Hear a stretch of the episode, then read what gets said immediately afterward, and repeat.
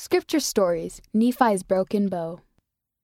One day in the wilderness, Nephi's hunting bow broke. His family was worried. They didn't know how they would get food without it. Nephi had faith. He made a new bow and arrow. His father, Lehi, prayed for help. They looked at the Liahona. It was a special compass the Lord gave them.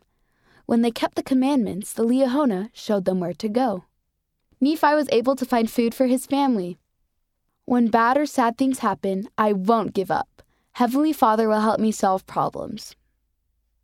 End of the story Nephi's Broken Bow. Read by Chloe Patello.